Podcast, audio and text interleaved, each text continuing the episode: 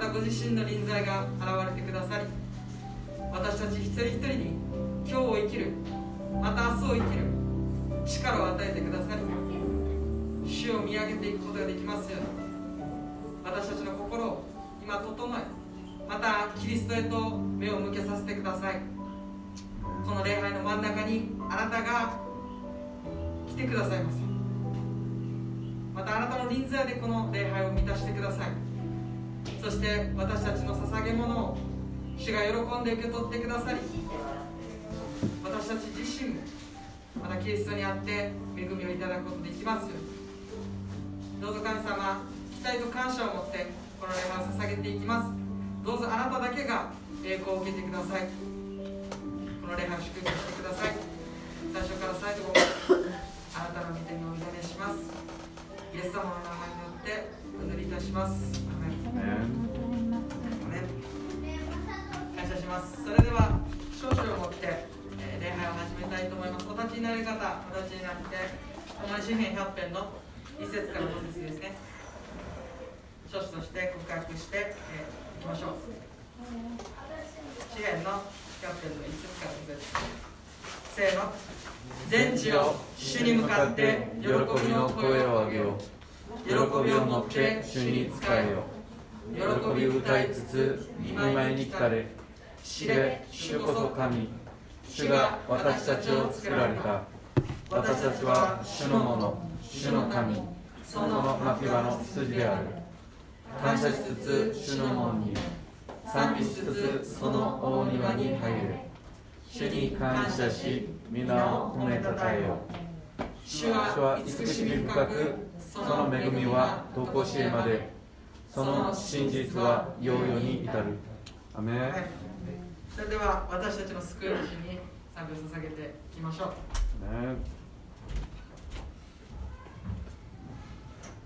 ねね、それでは、えー、歌に慣れた賛美ですけれども、新しい心を持って主を礼拝していきましょう。新しい歌を主に。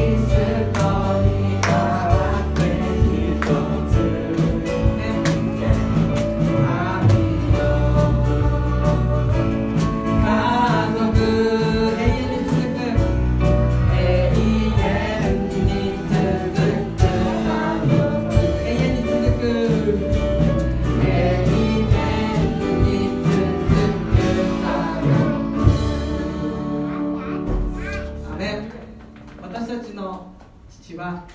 天のお父さんただの一人です。その子供であることを感謝します。そして私たちはその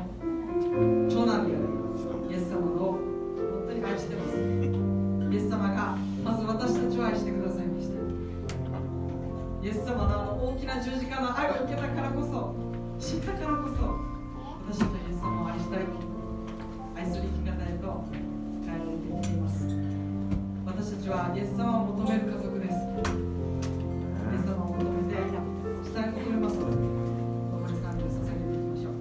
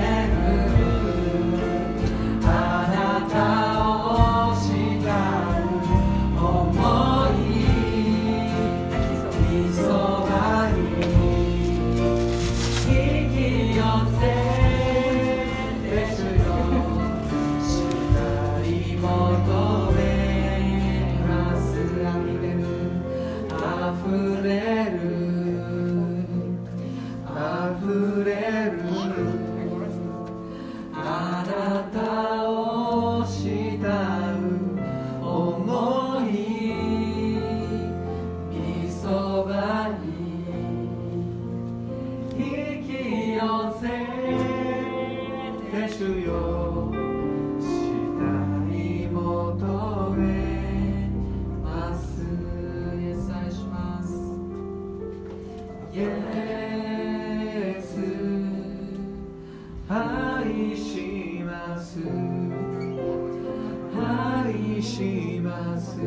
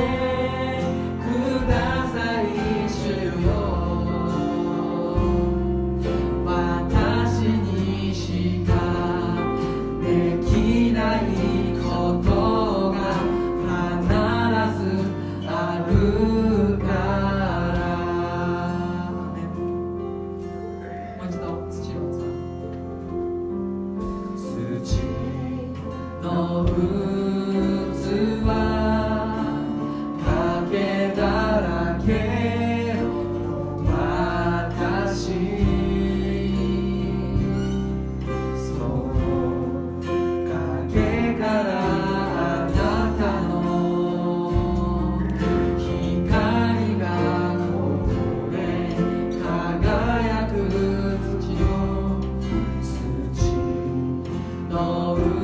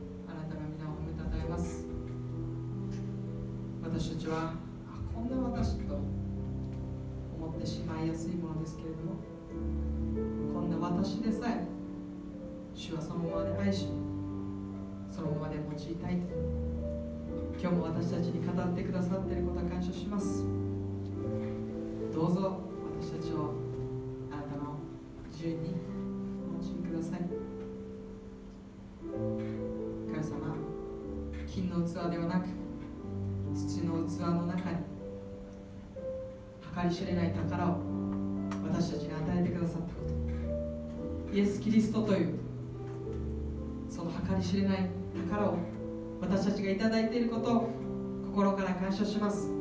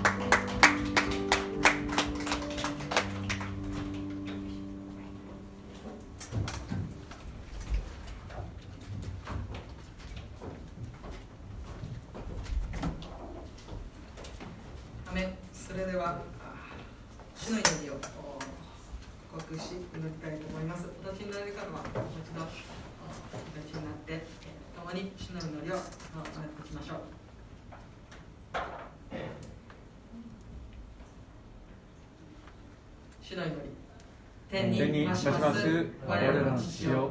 願わくは皆を崇めさせたまえ、御国を来たらせたまえ、御心の天になるごとく地にもなさせたまえ、我らの日常の糧を今日も与えたまえ、我らに罪を犯す者を我らは許すごとく我らの罪をも許したまえ、我らを試みに合わせず悪より救い出したまえ、国と力と栄とは限りなく汝のものなればなり。アーメン。アーメン。本日は第一手術生産です。生産式の授業をしたいと思います。それでは生産式の授業生産になります。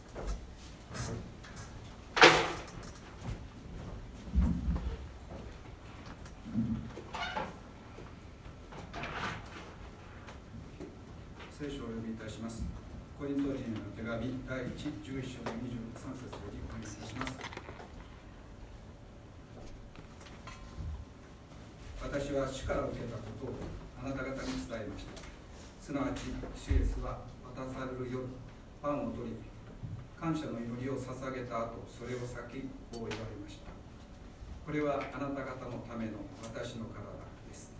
私を覚えてこれを行いなさい。食事の後、同じように杯を取って言われました。この杯は私の血による新しい契約です。飲むたびに私を覚えてこれを行いなさい。ですからあなた方はこのパンを食べ、杯を飲むたびに主が来られるまで主の死を告げ知らせるのです。アーメン。それでは一言お祈りしてお願いたいと思います。お祈りいたします。愛する天のお父様、皆をお願いいたします。月に一度の生産式です。これからのすべてはあなたの御手に委ねます。えー、参加したくても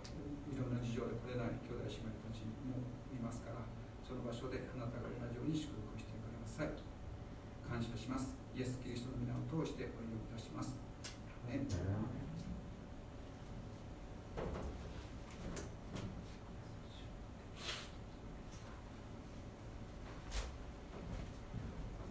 えー、行き渡るので少しお待ちください。これはあなた方の罪のために裂かれた私の体であると言ってくらい。これはあなた方のために裂かれた私の体であるという。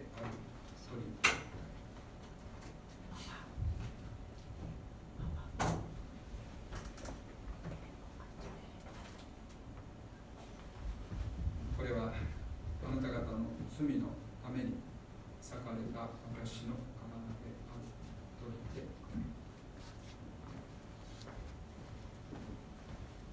それではご一緒に感謝を持っていただきましょう。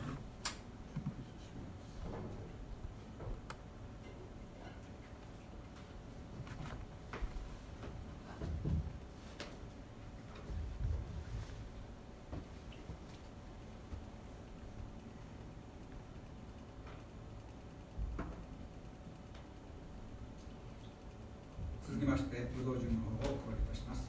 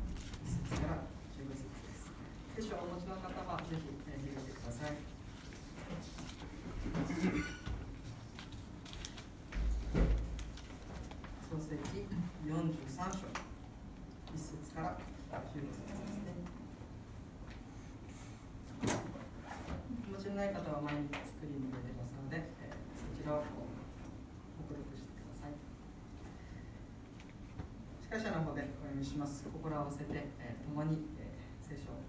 読んでいきたいと思います。創世記よんじゅうさんしょういっせつからじゅうごせつ。さて、その地の飢饉は激しかった。彼らがエジプトから持ってきた穀物を食べ尽くした時、父は彼らに言った。また言って、我々のために食料を少し買ってきてくれ。するとユダが父に言った。あの方は私たちに厳しく戒めて、お前たちの弟と一緒でなければ私の顔を見てはならないと言いました。もし弟を私たちと一緒に行かせてくださるなら、私たちは下って行ってお父さんのために食料を買ってきましょう。しかしもし彼が彼を行かせてくださらないなら、私たちは下っていきません。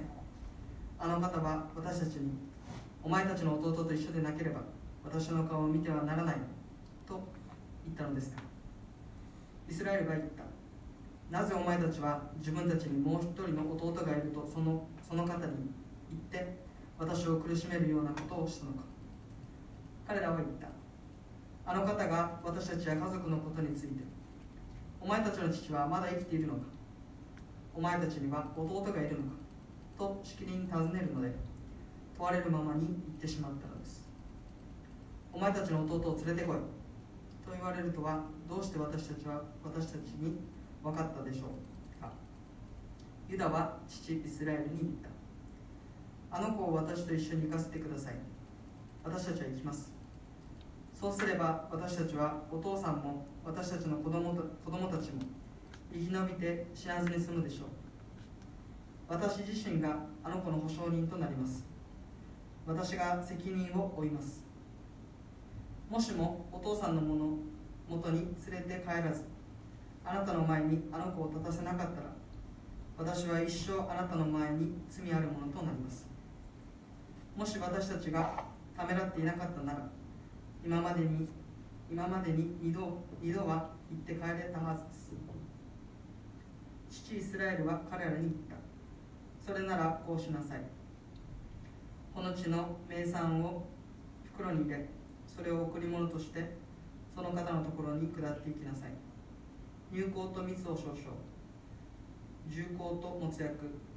ピスタチオとアーモンド、またにばいの銀を持っていきなさい。お前たちの袋の口に返されていた銀も持って行って返しなさい。おそらくあれは間違いでいたので。そして弟を連れて、さあその方その方のところへ出かけていきなさい。全能の神がその方の前でお前たちを憐れんでくださるように。そしてもう一人の兄弟とベニヤミンをお前たちに渡してくださるよう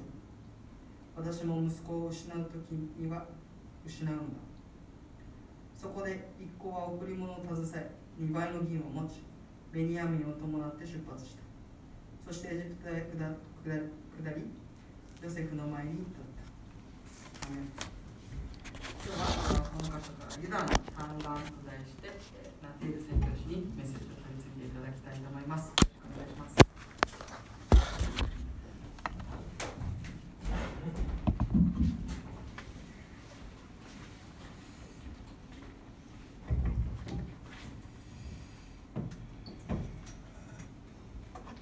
アメン。ハレルヤ。えー、皆さん改めておはようございます。おはようございます。えー、神様がですね、私たちを、えー、この礼拝の時に導いてくださって。えー、礼拝が捧げられる喜びをあ本当に与えてくださったと思います。えーまあ、ロシアと、えー、ウクライナの戦争があ多分長期戦になる可能性があものすごく高いということでですね、あのロシアもウクライナにもそうですね、まあ、クリスチャンたちが た, たくさんいると思います。えー、彼らは私たちのこういう喜び、味わえてないんです。あの戦争中ですから、本当にこう回収礼拝を捧げることがどれほどこう大事なのか、えー、多分彼らはそれをあの実感しながら、えー、今、えー、こういう時期に耐えていると思います。今世界的に、えー、経済的なその危機がやってくるかもしれないという不安感で覆われています。いや、あのかもしれないじゃない、もうすでにやってきたのだという、えー、あの診断をですね、えー、経済学者たち、そして専門家たちは、えー、しきりに言っているところであります。私たちも本当にこう、まあ、心がですね、ちょっとこう不安になっている、心配している、ものすごく縮んでいるところでありますけれども、まあ、どのような状況の中にも、えー、神様が、えー、主にある平安を与えてくださいますように、えー、祈っていきたいと思います。えー、先週はですね、あの皆さんもご存知通りにその ケービーアイ から、えー、新学生たちが、えー、宣教ウィークというプログラムを通してこの教会に、えー、来てくださいました。えー、皆さんはいかがだったでしょうか。本当に、えー、個人的に思うのはあこのヨギファミリー教会に良い影響と良い刺激を与えてくれたなと私は思いますね。特に彼らのそういう宣教ウィークを通して私は一番、まあ、一番なのか二番なのかわからないんですけども、大きな恵みを受けた一人であると自分は感謝しています。あ特にですねあの何がこう一番こうすごく恵まれたかと言いますと、えー、終日メッセージを新学生がしてくれたじゃないですか。で、あのその双葉砦君、えー、実はその双葉砦君のその親族の方と自分はすごく、えー、親しい関係であって、まあ、そういうのもありますけれども、特にこう彼がですねあのメッセージを伝えるにあたってものすごくこうあの自分あのその御言葉に向かっている、えー、その態度、そしてあのやっぱりこう、まあ、自分もそのメッセージを準備しているものですから分かるんです。そのあどれほど準備して、どれほど悩んで、どれほど祈ってこのメッセージになったのかというのがすごく分かるんですね。で、まあ、あ自分のその神学生の時代も、まあ、思い出しつつ、まあ、自分にすごく与えられた大きな恵みとしては、ああ自分にああいう姿が残ってるんだろうかという、あの本当にこうね御言葉を愛して悩んで祈って、多分、えー、ああいうこうプログラムの中でこう説教という奉仕に奉仕が、えー、与えられた人はですね、もう毎晩祈るわけなんですよ。そしてその自分のメッセージを何度もこうですね、こう見直してあのこう修正したり、これでいいのか、この団子でしょうか、あの団子でしょうかと、まあ本当にこうその姿からすごくいろいろとあの学ばされましたし、あのすごく感動したんですね。はい、えー、まるでこの彼のそのメッセージはですね、自分にとってはえー、ものすごくこう清い水、えー、き, きれいな清いその水の源泉のところで直接あの水を汲んでですね飲ませてもらったという、えー、感覚でした。あのいつも自分はあのコンビニで買ってこうねあのその飲んでるその水のようなものだったんですけども、本当にこう彼の、えー、そういう姿を通してですね、うん、本当にこう素晴らしかったなと。ですから皆さん、あの今 ケーディーアイ で勉強している、まあ、ひかりちゃんをはじめですね、話とひかりちゃんをはじめ、え他の新学生たち、そして、え先生方々のために、えー、引き続き、えー、祈っていきたいと願っているところであります。ちょっとあの前置きが長かったんですけども、私はその、えー、メッセージを始める前にいつもご質問をするんですね。えー、皆さんこう嘆願をしたことありますでしょうか。嘆願、あのあの嘆願、まあそうですね、嘆きに、えー、願うことかな。あのた言葉自体はあんまりこう聞くチャンスもない、えー、かもしれませんね。はい。あのこれを日常生活でなんかこう。誰かのために嘆願をするしたり、そして、まあ、こう例えば誰かのその救命のためにその嘆願書をみんなでこう作成するとか、まあ、そういうことはあるんですけども、うん、なかなかこう自分が直接嘆願するということはないのが事実だと僕は思うんですね。じゃあそもそも嘆願って何なんていう、そう思われる、えー、方もいらっしゃるかと思います。日本語のその辞書、日本のその辞書を調べたらこういうふうに定義されています。事情を説明して熱心に頼むこと。実現が非常に困難な事柄を他人に依頼すること。または神に願うことである。はい。まあ、多分あの言葉の意味自体は皆さん、えー、知っていらっしゃるかと思いますけども、でも、うんまあ、そんなにこう、ね、あの生活の中で頻繁に起こることではないので、この嘆願というものがどういうふうになって、どのような影響が出てくるのか、それが多分なかなか理解が難しいんじゃないのかなと。で今日のその御言葉の箇所では、この嘆願というものがですね、どのように、えー、こう行われて、それがどのような影響を起こすのか。えー、それを見ることができる箇所であると思います。そして、えー、その嘆願というものが私たちの信仰とどのような関連性を持てるのかを、えー、皆さんと共に、えー、探っていきたいなと思います。それではもう一度、えー、御言葉の箇所を私の方で、えー、読ませていただきたいと思います。一節から七節までです。さて、その地の飢饉は激しかった。彼らがエジプトから持ってきた穀物を食べ尽くした時、父は彼らに言った。また行って我々のために食料を少し買ってきてくれ。するとユダが父に言った。あの方は私たちを激しく戒めて、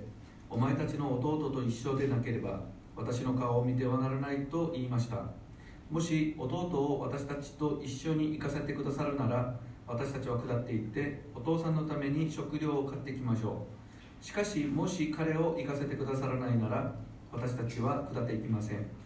あの方は私たちに、お前たちの弟と一緒でなければ私の顔を見てはならないと言ったのですから。イスラエルは言った。なぜお前たちは自分たちにもう一人の弟がいるとその方に言って私を苦しめるようなことをしたのか。彼らは言った。あの方が私たちや家族のことについて、お前たちの父はまだ生きているのか、お前たちには弟がいるのかとしきりに尋ねるので、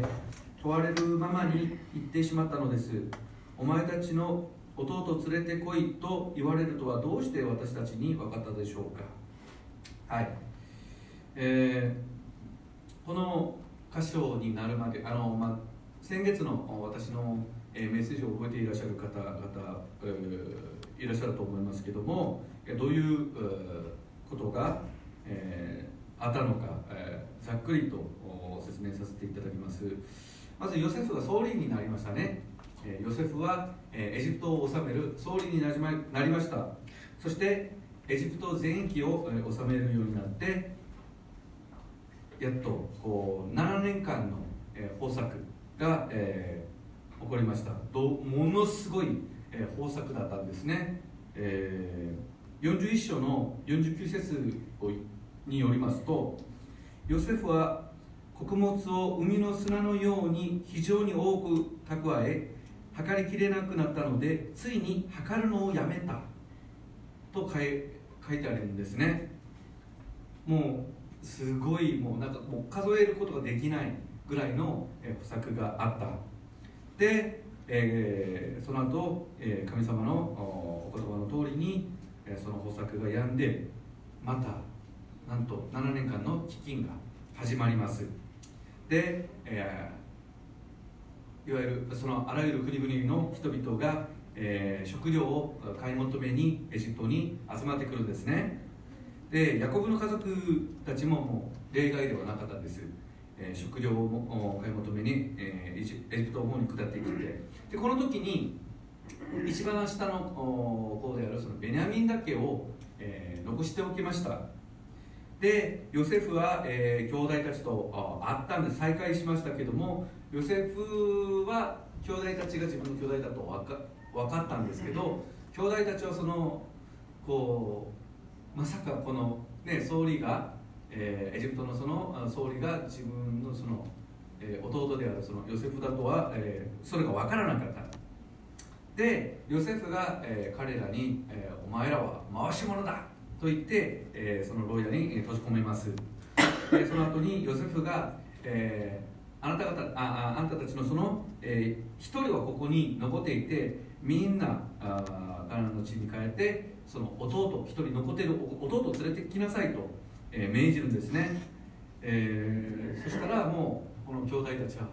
ああこれは昔弟に、えー、ヨセフにですね自分たちがしたことで自分たちがこんな目に遭うのだと、えー、そういうふうに、えー、こう嘆くんですね。そして、えー、シメオン、えー、を残して、えー、彼らはみんなあのカナンの地に、えー、戻るんですけど、えー、途中でちょっと確認してみたら、食料の袋の中に買って払ったこうあの支払ったそのお金がですね全部そのままに残っていた。彼らはびっくりするんですね。そして、えー、父の、えー、イスラエルですねヤコブに全てのいきさつを、えー、全部話します。そしたらヤコブが子供たちをものすごく恨んでですね、いやもうベニヤミン絶対連れていけないよ、あのこの子をもし連れていくんだったらこの白髪の頭である私はもう悲しんで嫁に下ることになると、えー、そのように、えー、話します。それがよんじゅうに章までの、えー、内容で、その後の続きが、えー、今日の箇所であります。えー、さてその地に飢饉が激しかったと、飢饉が激しかったという、えー、もう表現自体が当時のその状況をよく説明してくれるんじゃないのかなと、えー、自分は思いますね。あの今もヨーロッパの諸国々は、えー、すごく今大変だと言って、あのちょっとその物資や食料が足りない、特にその、えー、油類がですね、えー、そのオイルとか、あと今冬になるとそのエネルギー、その、その源泉があのロシアに全部あるらしくて、あのガスとかですね、だから今すごく大変だという、まあ、ちょっと今この時代の状況がちょっとなんか少しは浮かべやすいんじゃないのかなと。とにかくものすごくこう大変な時期だったんです。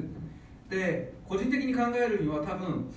えー、彼らが戻ってきて多分よんしゅうかんぐらい 2, 2週からよんしゅうかんぐらいの時間が経ったんじゃないのかなと、えー、予測していますけれども、じゅう節でユダがもうこうしてる間にもうお父さんにかいは多分にどはいてきたと思うよと、いて帰ったと思うよって、まあ、そのように話すところがありますけれども、カーナンの地からエジプトの地まで、えー、大人の男性が、えー、行くとしたら、歩いてですね旅をするとしたらいっしゅうかんからとおかぐらいかかる道のりでした。ですから往復だとまあ大体にしゅうかんから、えー、はつかぐらいかかるところですから、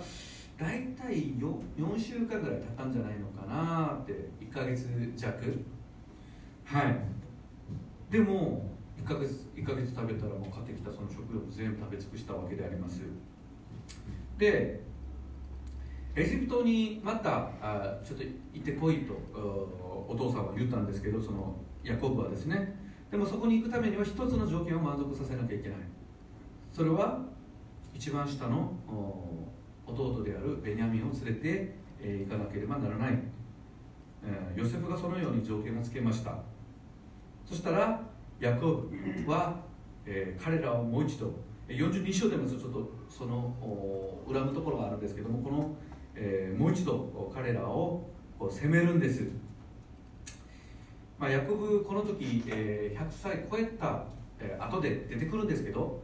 あのその話がヤコブ結構、まあ、年を取った年を老いた、まあ、年を、えー、取らなかったとしてもこんな状況でですね、みんなのその家族の、えー、命がかかっている、えーまあ、生か死かという、えー、このような状況の中でヤコブは文句を言ってるわけなんですね。えー、日本語でへそを曲げていると、えー、言うんでしょうか。えー、そういう感じであります。まあ、もちろん子供が大切なのはみんな一緒なんですね。えー、それは理解できないわけではない。あのここにね、あの仲間系の家族の方々もいらっしゃるし、自分も子供たちがいるんですけども、本当に子供は大切であって、あと一度ヤコブは自分の子供を失った、ヨセフですね、えーそういうトラウマで、えー、他の子供たちが信頼できないというのも、まあまあまあその心境は理解できます。ただ問題はですね、今ヤコブがこうここで出てくるこういう態度が、今こういう問題に直面した時に文句を言ったり、ああやこうやとあの人のせいにしたり責めたりするのが役に立つのだろうかという、えー、ことなんですね。ヤコブがこう言ったら子供たちもなんかあの文句をこう不満を言ったんですね、言い始めたんですね。いや、その人が私たちにそういうふうに言うとどうやって分かるんですかお父さん。だからこう簡単にあのちょっとこう分かりやすく言えばそんな感じなんですよ。その方がですね、お父さんちょっと聞いて、家族どう、どうなってるのか、お父さんは生きてるのか、子どあの弟がいるのかで、その連れてこいと分からなかったんですよ。ただ答えただけなんですよ。どう、どうしなさいってことなのっていう、えー、そういう程度なんですね。あの限界になったわけなんです。そうですね、問題に直面した時に文句を言ったり、えー、人を責めたり、人のせいにしたりするのは、まあ、結局あの否定的な結果を招くしかありません。えー、しかもそのヤコブには他の子供たち全部子供なんですよ。自分の自分の子供なのに、いやベニャミン、ベニャミンだけはもう行かせないと、いやこの子を失うわけにはいかないと、うん、ヤコブの人間的な弱さなんですね。これは子供への偏愛、えー、エコひいき、えー、その理由も分かるんです。あの、えー、ヨセフとベニャミンは、えー、ヤコブが愛してやまない、やまなかったそのラケルの子なんですね。ラケルを死んでしまって、でこの子供たち、えー、多分すごい多分あの美しい方と思います。あの子供ふたりがですね、このであの彼らを見てて、ちょっとそのラケルを思い出しながら慰めを得ていた。であのだからちょっと偏愛、えー、していたかもしれませんけども、で子供たちもその父だ、そのヤコブもよく分かっている。でももううんざりだと、もうこんな状況でっていう、多分そういう感じになっていたかもしれません。はい。でこの状況は答えが出てるじゃないですか。エジプトに行くためにはあの子を連れて行くしかない。もう答えが出てる、その分かってる解決策が。でもこういう感じでもうなんかこう、えー、なんて言うんですか、その日本語でただをこねるというか、なんかもうあのつぶやくことを、うん、全然これは賢いことじゃないですよね。時に私たちもこういうすごく危機的な、えー、こういう問題にあるときにヤコブのような弱さを見せる、ヤコブのような弱さが出てくるときがあるんじゃないでしょうか。答えは分かっています。自分がやればいいです。自分があのどうすればいいのか分かっているのにもかかわらず、こう頑固になってですね、え人を責めたり、えー、そして文句を言うばっかり。実は私自身がそんな感じです皆さん、私が一番そういう人間です。えー、ヤコブに多分負けないと思います。はい。であの家庭に、えー、自分の家族に何か問題があるときに、いつもですね、あの自分の家内、あ自分のその妻に、えー、妻のせいにしたり、ものすごくこう責めたり、あの別にこれが誰のせいでもないという問題に対してですね、それをいやあんたがもうこうやからああやからとか、あのなんでそんなことを知ってしまったのみたいな、そういうですね、えー、よく自分文句言うたなと。でここには具体的には書かれてないんですけども、子供たちはヤコブのああいうお父さんのああいうこう言動で傷をついたかもしれません。ですよね。ですから子供たちの前でこうお父さんという存在は大きいし、模範となるべきなのに、えー、こうしてしまった。自分もこうメッセージを作りながらですね、深く、えー、反省してですね、あのそういう教訓を得ることができました。はい、えー、次の、えー、箇所をちょっと読ませていただきたいと思います。はち節から、えー、じゅう節です。ユダは父イスラエルに言った。あの子を私と一緒に行かせてください。私たちは行きます。そうすれば私たちは、お父さんも私たちの子供たちも生き延びて死なずに済むでしょう。私自身があの子の保証人となります。私が責任を負います。もしもお父さんのもとに連れ帰らず、あなたの前にあの子を立たせなかったら、私は一生あなたの前に罪あるものとなります。もし私たちがためらっていなかったなら、今までににどは生きて帰れたはずです。はい、状況がこうなったらですね、もうついにユダがですね、あの駐在、えー、者として、えー、お父さんにこういう嘆願を、えー、することになりました。うん、すごいあのお父さんよりマシな子供っていうか、そうですね。で、多分この状況で一番あのヤコブを説得できる、えー、その一番こう子供たちの中で、えー、特にユダがですね、こう一番こう有力なカードを出したことと思います。で、ユダのその文章、ユダが言った言葉をよく見ますとですね、はち節、あの子を私と一緒に行かせてくださいと言ってるんですね。私たちと一緒に行かせてくださいじゃなくて、私と一緒に行かせてくださいと言っています。はい、だから自分が全ての責任を負いましょうと、えー、言ってるところでところでありますけれども、まあ、実はそのあのに節からあのこのちょっとこう家族の中で誰もこう話せなく敏感になっているのを勇気を出して言ったのもこのユダです。はい。で、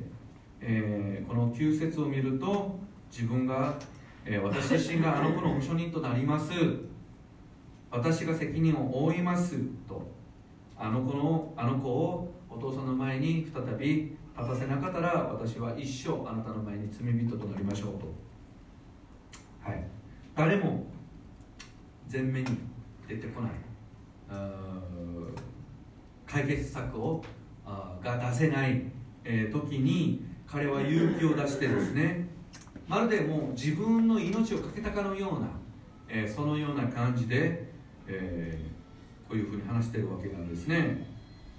本当に不可能に見えるかのような生と死がかかった大きな問題の前で、えー、自分をかけてですね、えー、お父さんに嘆願している。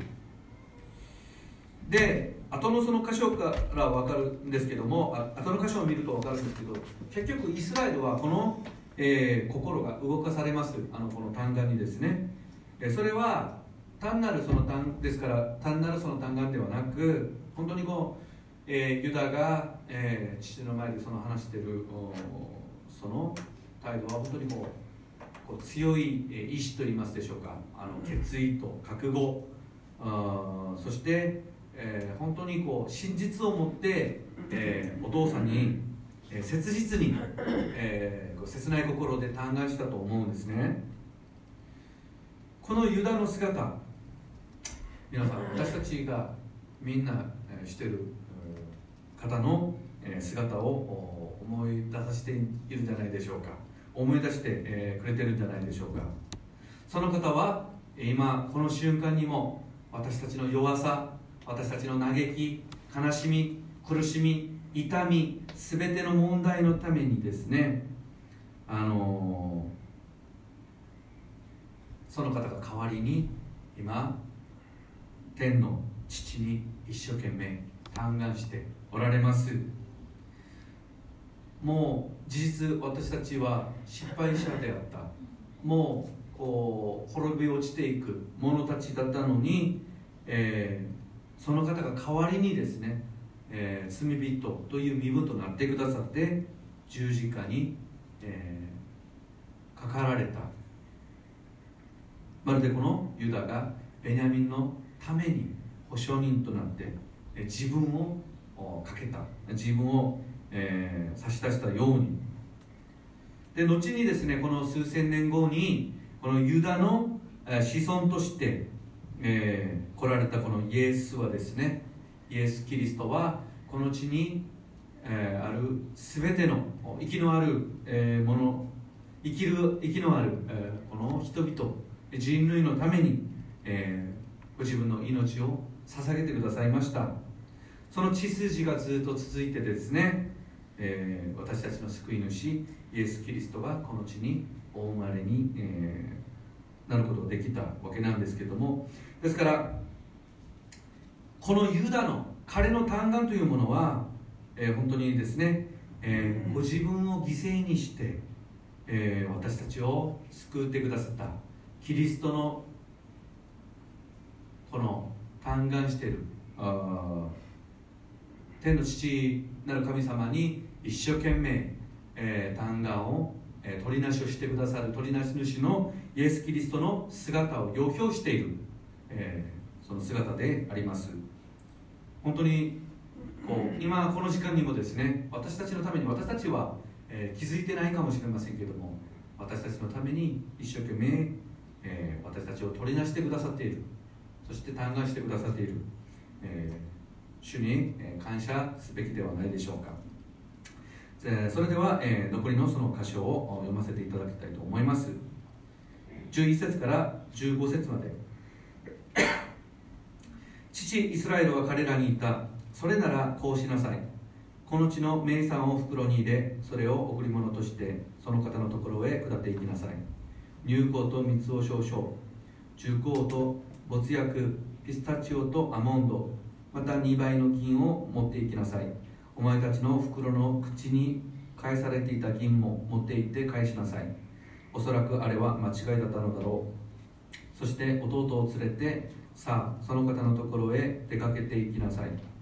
全能の神がその方の前でお前たちを憐れんでくださるように、そしてもう一人の兄弟とベニヤミンをお前たちに渡してくださるように、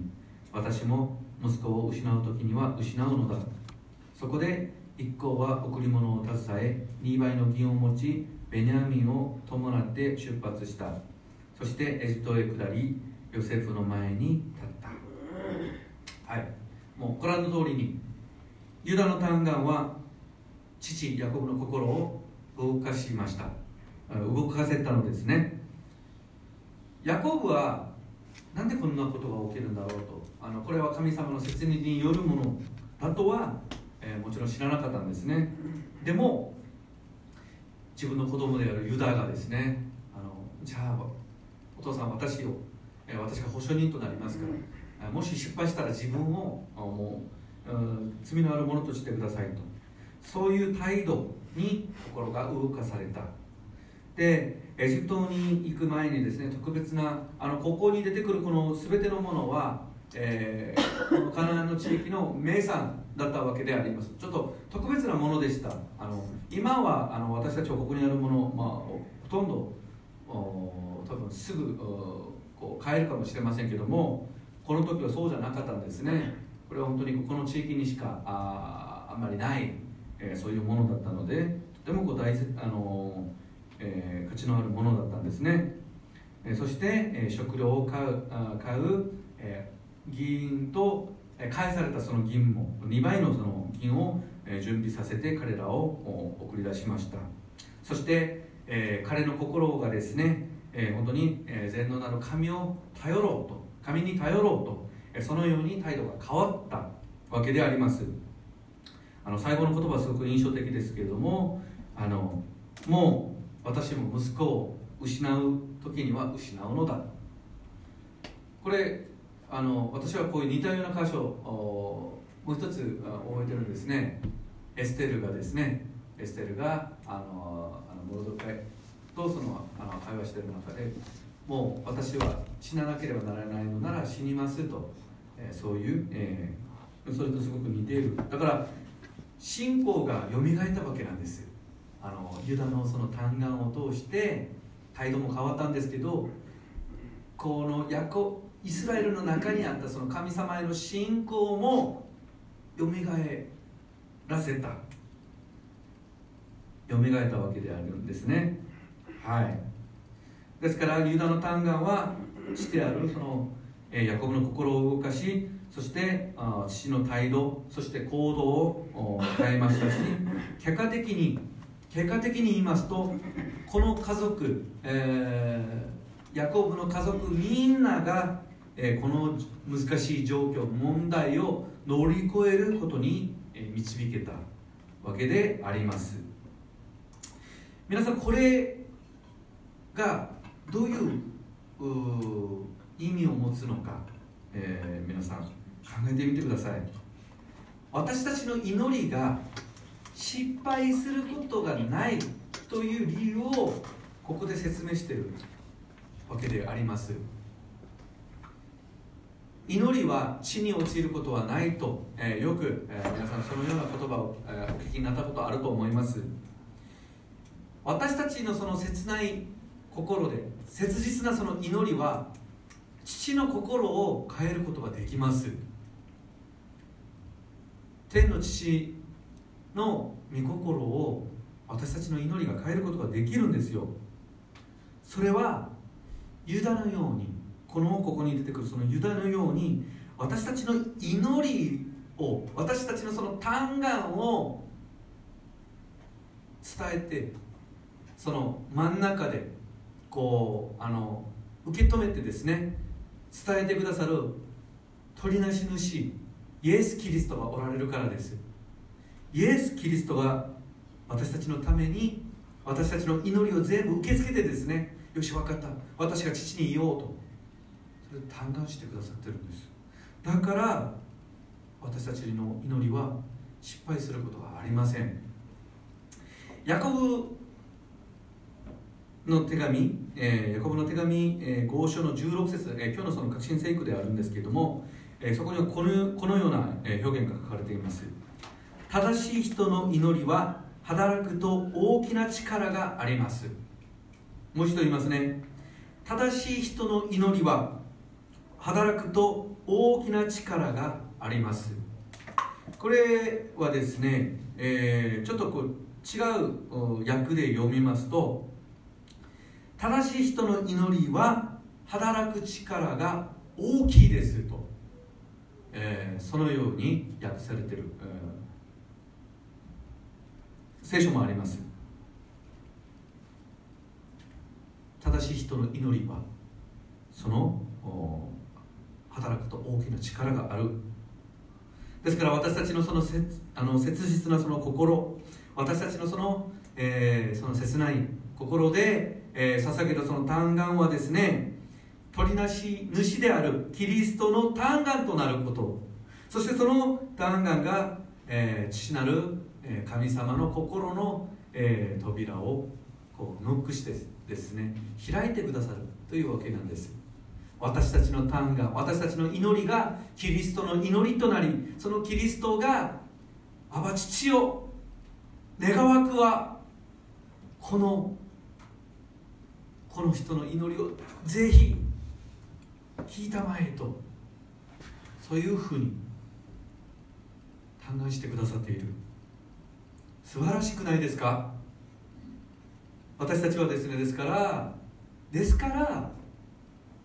ずっとこう絶えずにですね、続いて私、そして私の家族、そして全ての人々のために嘆願する心を持って鳥なしの祈りを捧げなければなりません。まあ、結論になりますけれども、事情を説明して熱心に頼むこと、実現が非常に困難な事柄を他人に依頼すること、または神に願うことである。嘆願の意味です。皆さんまだこう誰かのために嘆願したことがありませんでしょうか。今日の御言葉を通して私たちがですね、本当に自分をかけて、自分の命をかけて嘆願すると、天の父なる神様の心が動かされる、動かすことができるえということを今日学んだと思います。でも、もっと素晴らしい、もっと驚くべきことが何なのかと言いますと、もしこのことが失敗に落ちたら、まあもちろん私たちは結果は知っていますけども、ユダがもしこのことに失敗したら、ユダはその責任を全部負ってですね、一生罪人として父の前でですね、罪のある者として過ごさなきゃいけなかったです。でも私たちはですね、失敗しても罪人になる必要がないんです。なぜですか。先ほど皆さんに申しました通りに、それを全部成し遂げてくださった、それを全部背負ってくださったお方が私たちの救い主イエス・キリストであられるからです。神様に願うこと、それも嘆願である。皆さんいつも祈っているんでしょうか。嘆願して祈っていらっしゃるんでしょうか。もしそうでないなら、これから始めなきゃい始めなければなりません。皆さん祈りを始めましょう。切実な心をですね、心を持って自分を主に差し出すという、えー、心境を持ってですね、えー、切に私、私の家族、そして私の周りの人々、私が住んでいるところ、この国、そして世界のために祈らないといけないです。祈らなければなりません。もしその問題がその問題が不可能に見えるかもしれない、到底これは、うん、やり遂げない、もうこれはできないことだと見えるかもしれませんけども、私たちの天の父は不可能がないお方です。よろしいでしょうか。ですから私たちがじゃなくて天の父が働いてくだされるように、えー、嘆願する心を持って取りなしていく、えー、予備ファミリー教会の皆さんとなりますように、イエス・キリストの皆を通して皆さんを祝福しお祈り、えー、したいと思います。一言お祈りします。恵み深い愛する天の父なる神様、あなたの素晴らしい皆を褒めたたえます。えー、今日ヤコブの家族、えー、特にそのユダのユダとそのヤコブのえー、話し合いの中で私たちは大きな、えー、恵みをあなたからいただいたこと、ありがとうございます。ユダはあ誰もこうですね、えー、こう前面に出ることができない、えー、問題がありましたけれども、勇気を出して自分をまるで自分を差し出す、えー、形で、自分の命を懸ける形でお父さんに嘆願しました。ちょっと頑固になっていたヤコブの心は動かされ、よし、もう行きなさいと、えー、その息子が死ぬ時は死ぬのだと、失うのだと、えー、本当にそのお父さんの態度、お父さんの心、行動を変えることができました。私たちの祈りは力が大きいと信じます。私たちの祈りはあなたの御心さえも変えることができることと信じます。なぜそれが可能なのか。私たちとあなたの間には私たちの主なるイエス・キリストがおられるからです。イエス・キリストが私たちのために、私たちの嘆願をご自分の嘆願にし、私たちの祈りをご自分の祈りにして絶えずに祈ってくださっているからです。主を感謝します。この事実がえー、分かった以上、私たちが祈らざるを得ない、えー、ところに、えー、本当に導いてくださったことを感謝します。えー、これからいっぷんでもにふんでもさんぷんでもごふんでも、えー、祈る、えー、その習慣が持てるようにどうぞ、えー、導いてください。本当に私たちの祈りがあなたに、えー、届き、えー、地に落ちることがないことを教えてくださってありがとうございます。ここにいる一人一人の祈り、その切なる、切ない心、切実な心をどうぞあなたが耳を傾けお聞きくださいますようにお願いします。この御言葉を感謝して皆さんを祝福して、愛する主イエス・キリストの皆によってお祈りいたします。アメン。